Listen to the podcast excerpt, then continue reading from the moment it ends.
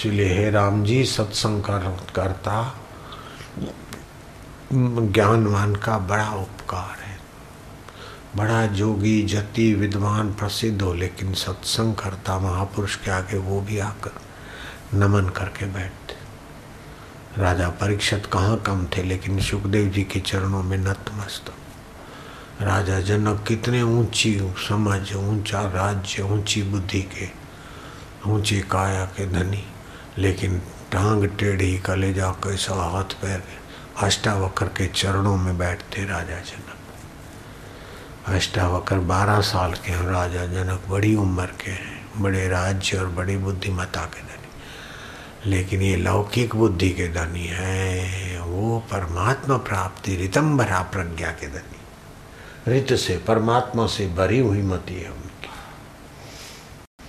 जैसे लोहा डालते हैं अग्नि में। तो लोहा अग्निमय हो जाता है।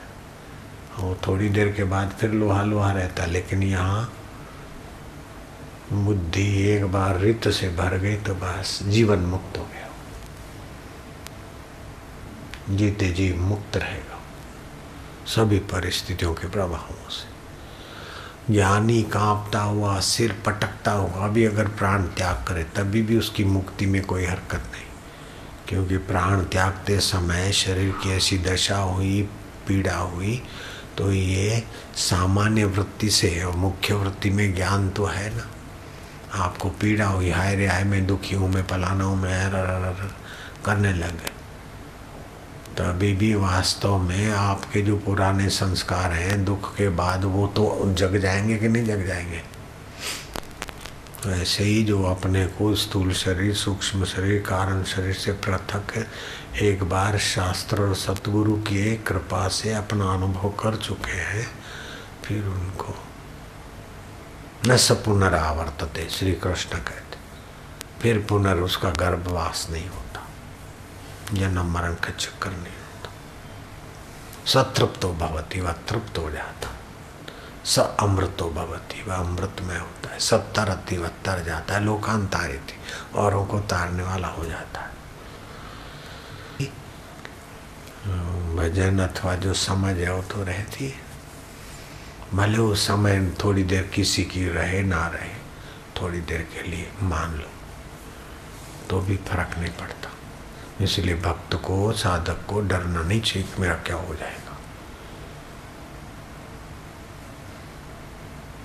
ये पक्का कर लो कि ये कफ आ जाए, बीमारी में भी हो जाए, वो जाए।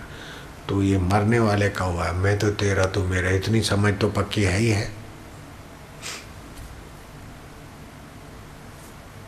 ये तो कोई छीन नहीं सकता। आप समझ लिया तो कौन छीनेगा? ज्ञान कौन छीन सकता?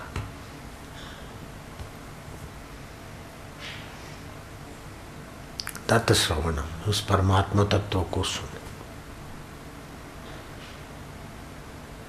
तत्कथनम उसका ही कथन करो पात्र अन्योन्य तत्बोधन परस्पर। और अपने से ऊँचे हैं तो उनके चरणों में बैठ के सुनो। बराबरी के तो चर्चा करो। छोटे हैं तो उनको वो हजम उस भाषा में सुना उसकी प्रीति पाए। ऐसा नहीं कि ऐसे ब्रह्म बन के पतन हो जाए, नहीं। ऐसे ढंग से सुनाओ, पतन से बच के ईश्वर में लग जाए।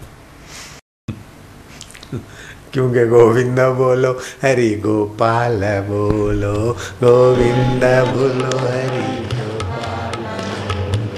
गोविंद बोलो गोपाल बोलो, गोविंद बोलो, गोपाल बोलो राधा रमण, हरि गोविंद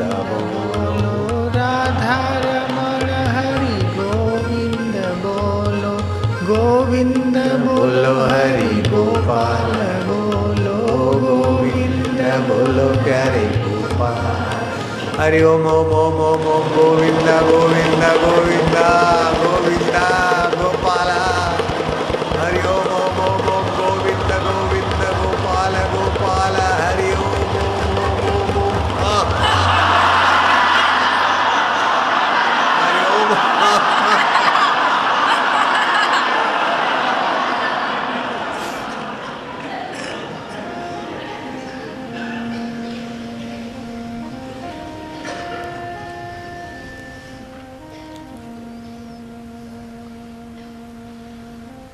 नारायण हरि नारायण हरि नारायण हरि, नारायण नारायण नारायण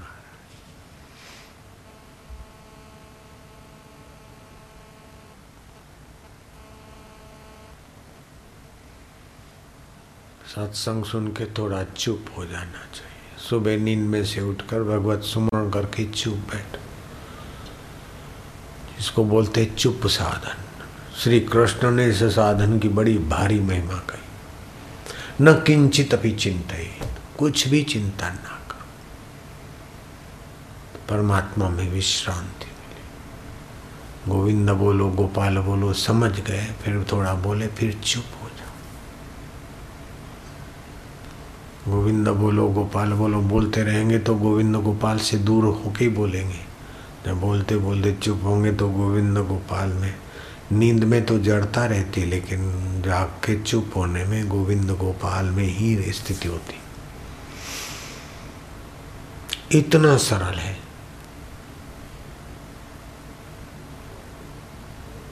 और कठिन भी ऐसा है कि बाप रे बाप।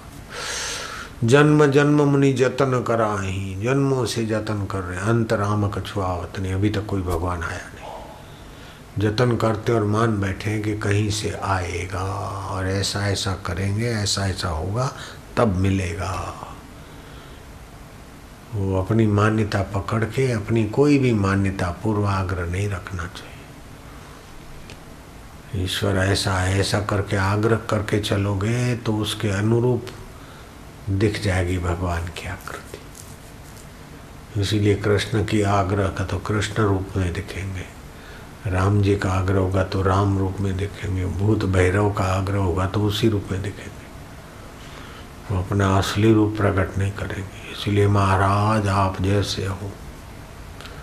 हम जैसे तैसे तुम्हारे और आप जैसे भी हो महाराज। हमें हमें स्वीकार हो महाराज। अपने बाप का जाता क्या है? भगवान जैसे भी हमें स्वीकार है। तो भगवान से बढ़कर कोई है क्या? सारी सृष्टि की उत्पत्ति, स्थिति परलय करने का परम सामर्थ्य उसको स्वीकार नहीं करेंगे तो जख मारो। इसलिए कह दो, महाराज, आप जैसे हो, हमारे लिए तो आप ही सर्वे सर्वा परमेश्वर। और हम जैसे तैसे आप के तो भगवान भी स्वीकार कर लेंगे। भगवान ऐसे नहीं कहेंगे कि तुम भैया बढ़िया बन के आओ, तुम ऐसे बन के आओ, तब मैं लूँगा। अगर भगवान कहे कि तुम अभी गलत हो, ठीक नहीं हो तो भगवान भगवान नहीं, ऐसे भगवान को मर जाना चाहिए। बच्चा पुकारे और माँ बोले कि अभी नहीं, तू जरा नहा के आएगा, धो के आएगा, साफ़ सुथरा हो के आएगा और ऐसा वैसे तिलक टलारा करके आएगा, तब मैं गोद में लूँगी तो उस माँ को क्या कहेंगे? माँ है, मर जाए माँ।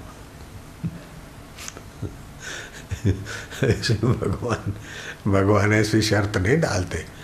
कि तू ऐसा बन के आएगा, तब मैं तेरे को स्वीकार करूँगा। नहीं। बिगड़ी जन्म अनेक की सुधरे अब और आज। खाली तुम ईमानदारी से कह दे, महाराज, मैं जैसा जैसा हूँ, तेरा फिर वो यह नहीं कह सकते कि तू जरा ऐसा हो गया। वो नहीं कहते। माँ तो जरा गलती से कह भी दे, जा ना दो क्या। नाक बहरे अभी नहीं लेती हूँ। माँ तो कह दे। क्योंकि माँ को तो बाहर की लींट दिखती है और बाहर का शरीर ले रहे वो तो स्वयं जो शुद्ध है, चेतन विमल, सहज सुख राशि। अपना जीवात्मा तो चेतन है, उसमें कहाँ लीट आएगी? जो धोने जाना पड़े। उसमें कहाँ विकार आएँगे, छोड़ने जाना पड़े। एकदम सरल सौदा नारायण, हरि हरि गोविंद। बाबा की गोविंद गोपाल में से फिर नारायण कहाँ से ला गए अरे भैया, वही है, नर नारी का आयन चैतन्य। एक डॉक्टर के कई नाम हो जाते एक बापू के भी कई नाम हैं। अभी बापू है पहले, और था कहीं और है कहीं और, कहीं जहाज़ में बैठते तो हम पैसेंजर होते। माँ के आगे होते तो हम बेटे होते हैं बेटे के आगे हम बाप होते हैं, पिताजी होते भक्तों के आगे हम साईं होते हैं बापू जी होते हैं, उपाधि भेद से। ऐसे भगवान की सत्ता के साथ जो उपाधि जोड़ो तो भगवान ऐसे ही दिखे। गोविंद भी वही है, गोपाल भी वही है, नारायण भी वही है, अच्युत है। वो अपनी सत्ता से कभी चुत नहीं। ब्रह्मा, विष्णु, महेश के लोग चुत हो जाते, लेकिन वह जो कहते ये मकान बकान रह जाएँगे, लेकिन आकाश जो कहते जैसे आकाश भी महाप्रलय में ढह जाएगा, फिर भी उचित आकाश योग कहते हो वो अच्युत है। केशव क माना ब्रह्मा श माना शिव और वो माना विष्णु, ब्रह्मा, विष्णु, महेश का आत्मा बनकर बैठा है, वो तुम्हारा ही आत्मा है। इसलिए अच्युतम, केशवम अब देर हो गई भाई बस ओम हो हो देर हो गए तो इससे बढ़िया काम कौन सा है? अभी जो इस काम में अपना समय लग गया तो इससे बढ़िया लाभ कौन सा मिलने वाला था?